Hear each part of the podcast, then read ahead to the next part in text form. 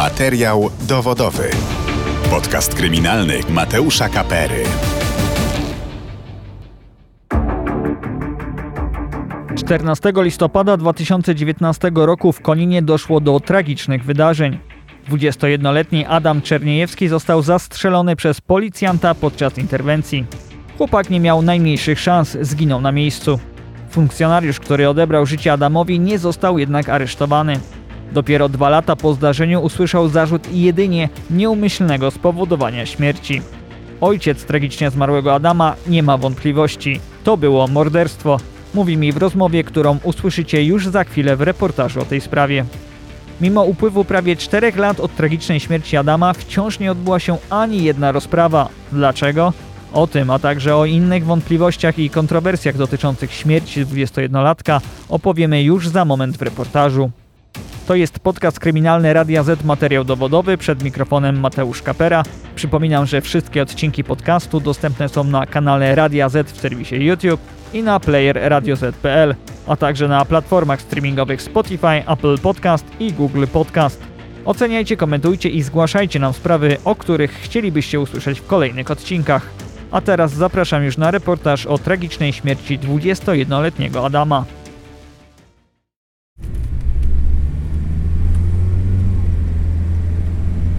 Do tragicznej śmierci 21-letniego Adama doszło w Koninie. Na spotkanie z jego ojcem Arturem Czerniejewskim pojechaliśmy jednak do Nowego Dworu Mazowieckiego. Od niedawna to nowy dom rodziny Czerniejewskich.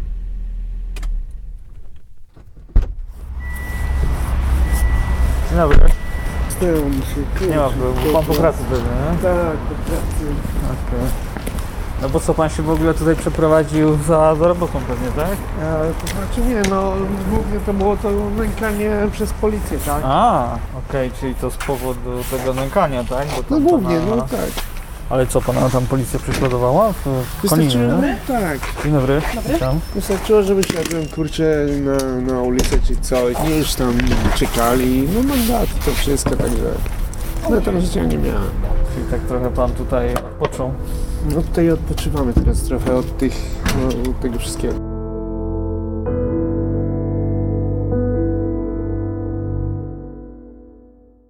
A co się wydarzyło 4 lata temu? Y, Pamięta pan y, ten dzień? Oczywiście, to y, tego nigdy nie zapomnę. Y, tego dnia również byłem na rybach. Y, wróciłem do domu, to było około godziny 14. Y, zadzwoniła do mnie narzeczona syna y, i narzeczona się zapytała, czy Adaś jest w domu, bo nie może się do niego dodzwonić a słyszała e, od znajomych, że jakiś Adam C. został zastrzelony na piątym osiedlu przez policjanta.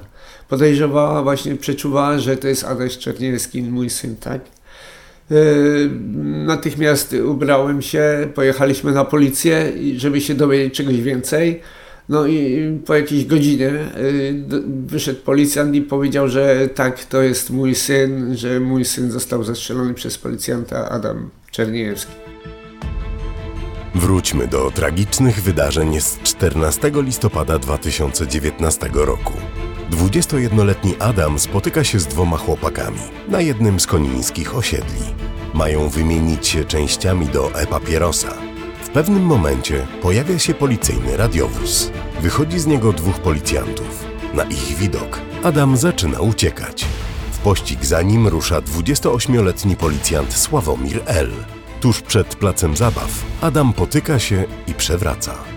Podrywa się z ziemi, ale chwilę później dogania go już funkcjonariusz. Sławomir L. próbuje złapać chłopaka rękoma, ale w jednej z nich trzyma pistolet.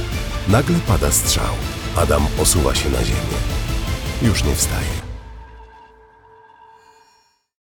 Strzał oddany z policyjnej broni okazuje się śmiertelny. Chłopak umiera na miejscu. Rusza prokuratorskie śledztwo. Pierwsza opinia biegłych z Poznania wskazała, że pocisk trafił Adama w klatkę piersiową i uszkodził m.in. mostek, serce i płuca, co spowodowało krwotok wewnętrzny. To mogłoby oznaczać, że policjant strzelił, bo 21-latek był zwrócony do niego przodem i chciał go zaatakować. Przy Adamie znaleziono bowiem nożyczki, którymi wcześniej przycinał watę do e-papierosa. Po przeniesieniu sprawy do łódzkiej prokuratury o wydanie opinii poproszony został biegły z Zakładu Medycyny Sądowej z Łodzi. On także uznał, że strzał padł w klatkę piersiową 21-latka. Opinie specjalistów medycyny sądowej z Poznania i Łodzi podważyli jednak biegli z Centralnego Laboratorium Kryminalistycznego Policji w Warszawie. To eksperci z zakresu balistyki, czyli badania broni palnej oraz badań chemicznych. Bezsprzecznie uznali, że policjant oddał strzał w plecy Adama i to w dodatku z przyłożenia. To wykluczyło wersję, że chłopak rzekomo miał zaatakować policjanta. Ostatecznie biegły sądowy z Poznania wycofał się z wniosków, że strzał padł z przodu. Nie zrobił tego biegły Jarosław B. z Łodzi. Wokół jego osoby jest wiele kontrowersji. Bardzo często opiniuje w sprawach dotyczących policjantów i to na ich korzyść. Nie podajemy jego nazwiska, bo ciążą na nim zarzuty karne. Jest to y, biegły, który opiniował w wielu y, sprawach, w których oskarżeni byli policjanci w przypadkach mm, no, stosowania przemocy przez policję, naruszenie, naruszenia procedur, użycia broni i to były opinie zawsze korzystne dla, e, dla policji. Był to biegły, który między innymi E, opiniował w sprawie Igora Stachowiaka i wydał korzystną dla, dla e, policjantów e, opinię. Mówi mecenas Zbigniew Krieger, pełnomocnik ojca Adama. Aby rozstrzygnąć wątpliwości, prokurator postanowił zasięgnąć opinii biegłego z Krakowa. Ten oświadczył, że z sądowo-lekarskiego punktu widzenia dużo więcej przemawia za tym, że strzał ugodził Adama Czerniejewskiego od tyłu. To ostatecznie rozwiało wątpliwości prokuratora. Funkcjonariusz Sławomir L. strzelił w plecy Adama Czerniejewskiego. Śledczy starali się zrekonstruować wydarzenia z 14 listopada 2019 roku za pomocą nagrań monitoringu. Świadków tego, co się stało, praktycznie nie było. Funkcjonariusze przesłuchali mieszkankę osiedla, która miała widzieć zdarzenie, ale jej wersja nie korespondowała z nagraniami monitoringu. Kobieta cierpi również na znaczną wadę wzroku. Z monitoringu udało się ustalić, że policjant, który gonił Adama, w biegu przeładował broń. Z odbezpieczonym pistoletem kontynuował pościg.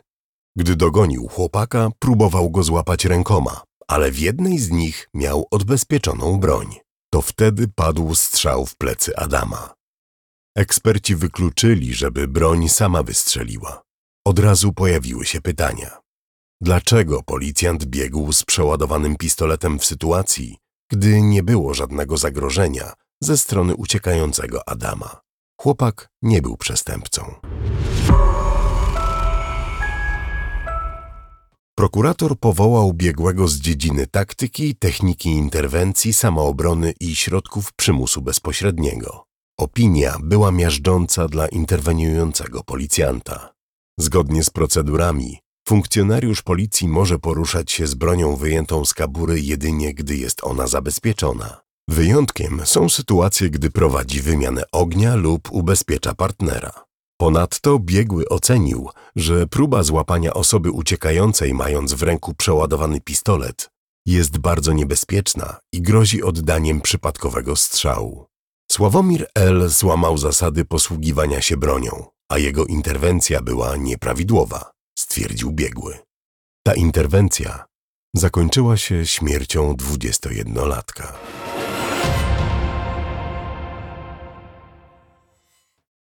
Sławomir L. od początku pozostaje na wolności.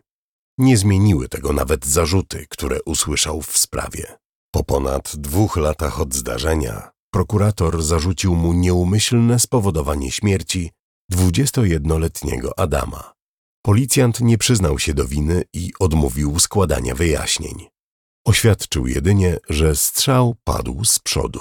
Rozmawiał pan e, z tym policjantem po tym, co się wydarzyło? To znaczy się, e, widzieliśmy się tylko, kiedy miał stawiane zarzuty. za nieumyślne spowodowanie śmierci, do czego w ogóle się nie przyznał, tak? Mówi Artur Czerniejewski, ojciec Adama. Ten policjant e, nie potrafił spojrzeć mi w oczy. Nie powiedział przepraszam, nie powiedział nic. A wręcz przeciwnie, to było parę tygodni po, po, po e, morderstwie. On na Facebooku e, komentował i się wyśmiewał z moich e, postów, które udostępniałem, tak?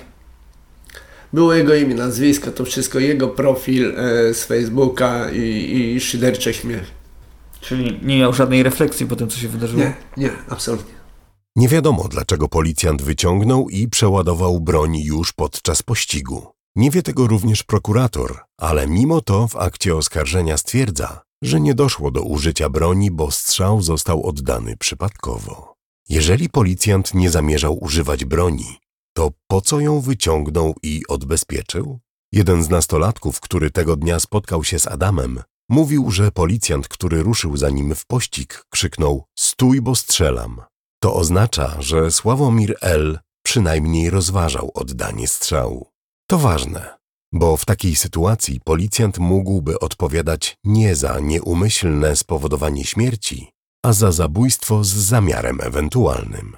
Zamiast maksymalnie pięciu lat pozbawienia wolności, groziłoby mu nawet dożywocie. Wątpliwości budzi sam sposób użycia broni. Mecenas Zbigniew Krieger. To, że ten strzał mógł paść y, z przyłożenia. Pojawiają się takie y, relacje, że oskarżony znał wcześniej, wcześniej pokrzywdzonego, e, interweniował y, w stosunku do pokrzywdzonego już wcześniej.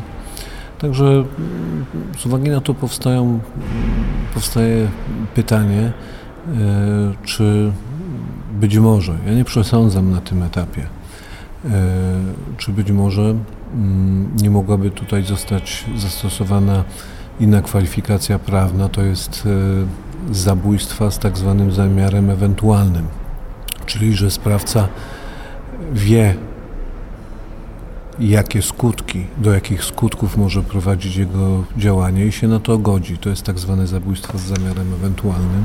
Ten człowiek miał czarny pas, on, on nie musiał wyciągać w ogóle broni. On podobno biegł za synem z, od, z bezpieczoną bronią, tak? Artur Czerniejewski. A więc policjant, który wyciąga broń i odbezpiecza ją, on już jest przygotowany do tego, że będzie strzelał, tak?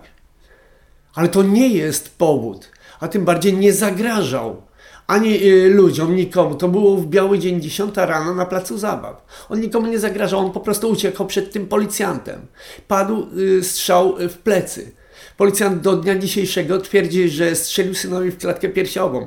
I takie głupie tłumaczenie, że y, złapał syna ręką, w której trzymał broń i oddał strzał, tak? Prokurator w akcie oskarżenia uznał, że policjant nie znał wcześniej Adama. Z taką wersją nie zgadza się ojciec tragicznie zmarłego syna. Trzy dni wcześniej przed morderstwem syn, yy, rozmawiałem z synem i syn mi mówił, że jakiś policjant go prześladuje, że go gnębi. Tuż po śmierci Adama prokuratura nie ujawniła zbyt wielu informacji o śledztwie. Mimo to zdecydowała się przekazać mediom, że w pobliżu zwłok chłopaka znaleziono woreczek z substancją psychotropową. Później ta sama substancja została ujawniona również w krwi i moczu 21-latka. Na woreczku nie było jednak śladów biologicznych. Przede wszystkim nie znaleziono na tym woreczku jakichkolwiek y, śladów biologicznych y, pochodzących od y, pokrzywdzonego. Ja nie chcę spekulować skąd i dlaczego miałby się tam znaleźć woreczek, na którym nie było śladów y, biologicznych y, pokrzywdzonego. Y, nawet gdyby, no nie jest to powód ani jakiekolwiek usprawiedliwienie do, dla interwencji policyjnej, która zakończyła się w taki sposób. Ja podkreślam, pokrzywdzony podczas zdarzenia mm, nie był w żadnej mierze, w jakikolwiek sposób agresywny w stosunku do policjantów, po prostu uciekał. przestraszony chłopak, który uciekał. Chcieli zrobić syna, nie wiem, gangstera, dealera czy coś takiego. Że no, no, nie wiem, że uciekał. Nawet gdyby miał, no nie wiem, cały plecak marihuany czy cokolwiek, to nie jest powód, żeby strzelać, tak? O Sławomirze L. wiadomo niewiele. W dniu, w którym zginął Adam, miał 28 lat i sześcioletni staż pracy w policji. Ma żonę i czwórkę dzieci. Gazeta Wyborcza dotarła do znajomego policjanta, który opowiedział dziennikarzowi, że Sławomir L. bywał porywczy i agresywny. Słabo się uczył, a większość czasu spędzał na siłowni. Rozmówca wyborczej zdziwił się, że mężczyzna trafił do policji i przeszedł testy psychologiczne. Zbigniew Stonoga, kontrowersyjny biznesmen i youtuber, który od początku pomagał ojcu zastrzelonego Adama, nagrał wywiad z dwoma policjantami z Konina. Anonimowo opowiedzieli, że Sławomir L. miał robić z siebie komandosa. Zasilanie małolatów było w komendzie tematem tabu.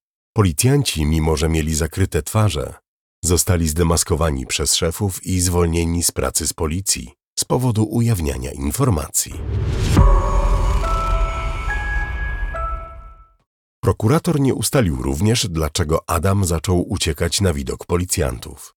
Ojciec chłopaka twierdzi, że syn bał się Sławomira L.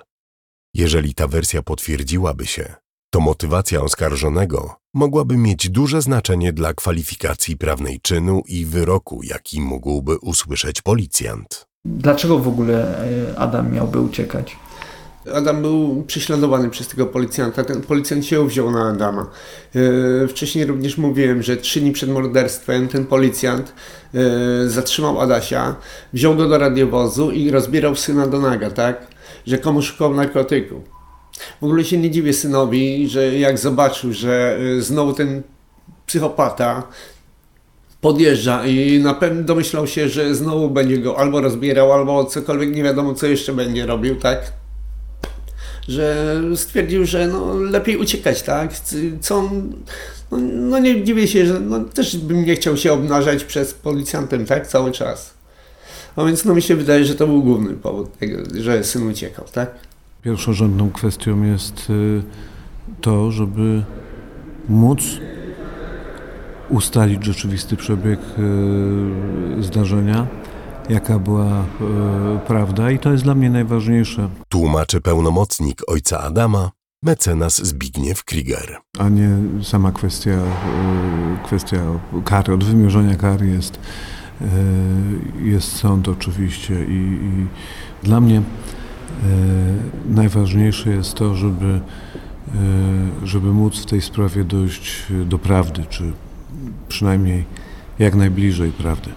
Mimo, że akt oskarżenia został wysłany do sądu w czerwcu 2022 roku, wciąż nie ruszył proces w tej sprawie. Przede wszystkim y, początkowo były problemy i wątpliwości co do sądu, którym ma się y, zająć tą sprawą. Pierwotnie wyłączyli się wszyscy sędziowie z sądu rejonowego w Koninie z uwagi, że sprawa miała miejsce, zdarzenie miało miejsce w Koninie e, i budzi oczywiście zainteresowanie opinii publicznej i emocje. Tego się nie da ukryć, że ta sprawa e, budzi wielkie emocje. Mordercy! Mordercy! Kilka dni po śmierci 21-letniego Adama z rąk policjanta pod komendą miejską policji w Koninie wybuchły zamieszki.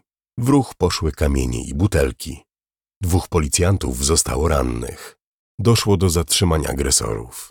Prezydent Konina zwołał sztab kryzysowy z udziałem przedstawicieli Straży Miejskiej i Policji.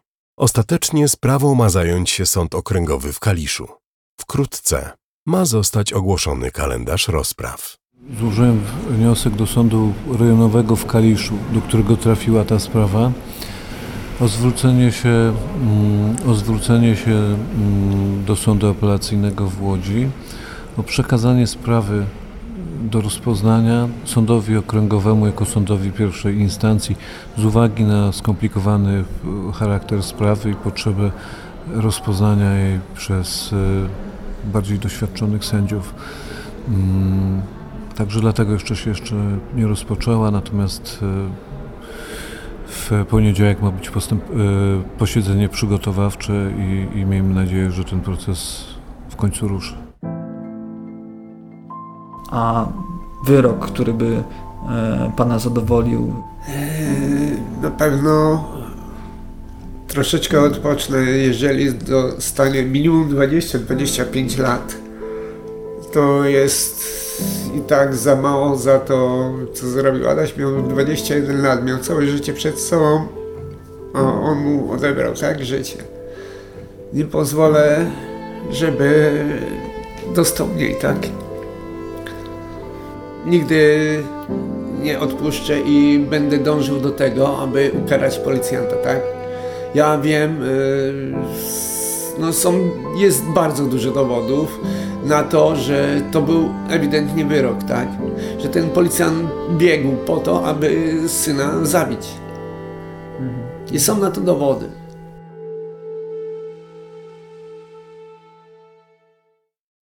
Upływu kolejnych lat, ojciec Adama nie może pogodzić się ze śmiercią swojego syna. Nie ustaje w nagłaśnianiu sprawy. Płaci jednak za to swoją cenę. Ostatnio zostałem ukarany mandatem w wysokości 2300 czy 2800 zł za zniesławienie mordercy mojego syna, tak? Bo napisałem na portalu społecznościowym Facebook parę rzeczy, co, to co myślę, to co czuję, tak? Głównym powodem e, naszego spotkania tutaj e, w Nowym Dworze Mazowieckim i dlatego, dlaczego się przeprowadziliśmy, to jest to, no, że mm, praktycznie no, zostałem zasypywany mandatami. Policja notorycznie mnie e, no, prześladowała, tak? Wystarczyło, że wyszedłem, ja potrafiłem przynieść jeden lub dwa mandaty dziennie, tak? No, no, nie, nie, nie, no po prostu nie, do, nie dawali mi spokoju, tak? Wystarczyło, że wyszedłem y, z domu, y, nawet nie opuściłem dobrze y, mojej ulicy, podjechał patrol policji i zatrzymywał mnie i na przykład mandaty były wymyślone, tak? Mhm. Dzień dobry. Dzień dobry. A, ten pan, a co to jest? To jest pan, tutaj weź. To jest pana yy, syn. syn. Najmłodszy? Najmłodszy syn, bo jest jeszcze młodsza córka. Tak, zamknij koń. Artur wraz z żoną wychowuje czwórkę dzieci. Najmłodsza Anastazja ma roczek. Najstarszy Krzysztof 16 lat. Jest jeszcze 14-letnia Wiktoria i 6-letni Józio. Pytają o Adama? Naj, najwięcej to pyta właśnie Józef, tak. Wie, że Adaś poszedł do, do Bozi, przechodzimy obok kapliczki czy coś, to Józio pokazuje, o tam jest Adaś, czy tam ma dobrze, no takie... Tragicznie zmarły Adam był najstarszym synem Artura. Od kilku lat mieszkał w Londynie, gdzie wyjechał za pracą. Często przyjeżdżał do rodzinnego domu w Koninie. Adam przez jakieś no, dwa lata pracował w Londynie. On y, też w gastronomii, bo syn bardzo kochał gotować zajmował się gastronomią, to wszystko. Pojechał tam, żeby też otworzyć własną działalność, no i on był zaręczony i planowali się ożenić, tak? A więc y, wyjechał za granicę, żeby zarobić, żeby nie obciążać nas kosztami. No chciał po prostu sam na siebie zarobić, tak? Adam, y, jakim był w ogóle dzieckiem, jak, jak go pan wspomina? Powiem to Adaś, wychowałem Adama naprawdę na wspaniałego, uczciwego człowieka, z, z którego jestem bardzo dumny.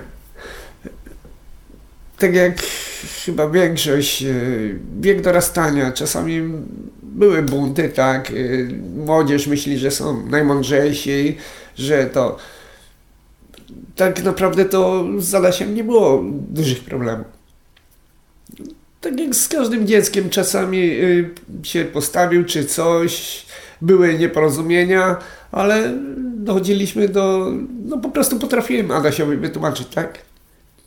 Adam planował też ślub ze swoją narzeczoną. Jego marzeniem było otwarcie restauracji. Ale tutaj w Polsce? Czy, czy... Tak, w Polsce. Nie, nie za granicą, tylko tutaj.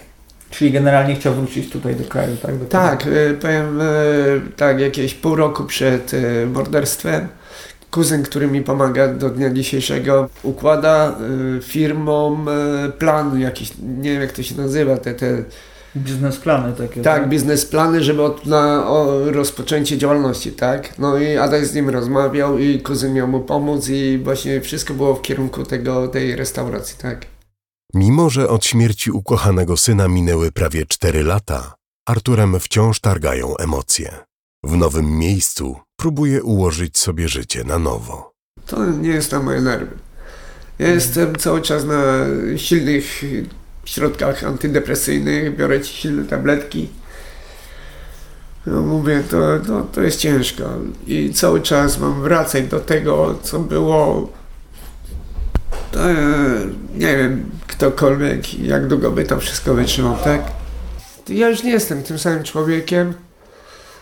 Wielu ludzi właśnie też jak e, zobaczyli na Facebooku, wielu znajomych, jak zobaczyli po tym, co no, poinformowałem, że przeprowadzamy się do Warszawy e, po tych czterech latach, e, jak zobaczyli, że w końcu się uśmiechłem, to sami, no większość ludzi mówiło, że w końcu zacząłem się uśmiechać, tak? Ja już nie potrafię się śmiać.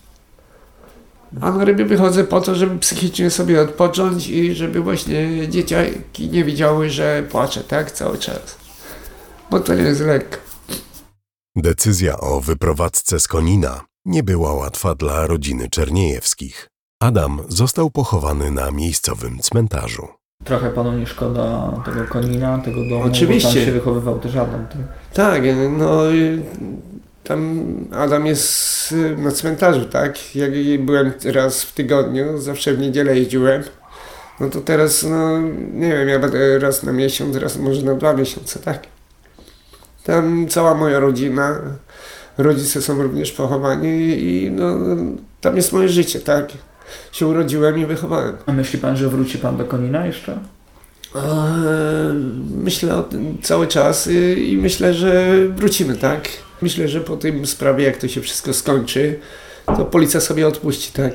I nie będę już tak gnębiony ani ja, ani rodzina, tak? I nie będą z nas robili patoli, tak? Arturowi trudno jest nie myśleć o śmierci swojego syna i nadchodzącym procesie. Wytchnienie znajduje oddając się swoim pasjom. Po śmierci syna zainteresował się płatnerstwem. W domu miałem miejsce, no, zajmowałem się płatnerstwem, tak? A, Sam noże takie, te, tutaj sobie robię szpadę. szpada. Tak, to będzie szpada i wszystko jest ze stalu 5160, s- stal reserowany. Tu miał być gladius dla kuzyna, bo kuzyn uwielbia te, te, te gladiatora. Największą radość sprawia mu jednak wędkarstwo, a właściwie sprawiało. To są puchary za pana osiągnięcia wędkarskie. Tak, a to było z jednego roku, to było około 20 pucharów. Z jednego roku? Ja to uwielbiam, tak? To jest, ja mówię, to jest miejsce, w którym ja odpoczywam. Trochę psychicznie potrafię zapomnieć, tak? O tym, co się stało. Widzę, że to są puchary z 2017 roku. Tak, to było yy, jeszcze przed morderstwem syna. A teraz pan wędkuje? Ja wędkuję, ale już nie ma satysfakcji z tej rywalizacji, tak? To już, to już nie jest to i przestałem uczęszczać na zawody, tak? Mm. Po tym, co się wydarzyło. Tak? Oczywiście, to już, to już, to już nie jest to, co było wcześniej.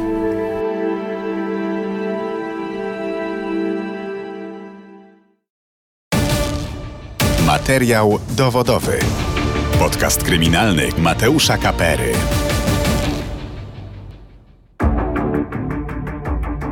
Poniedziałek 25 września w Sądzie Okręgowym w Kaliszu odbędzie się posiedzenie przygotowawcze.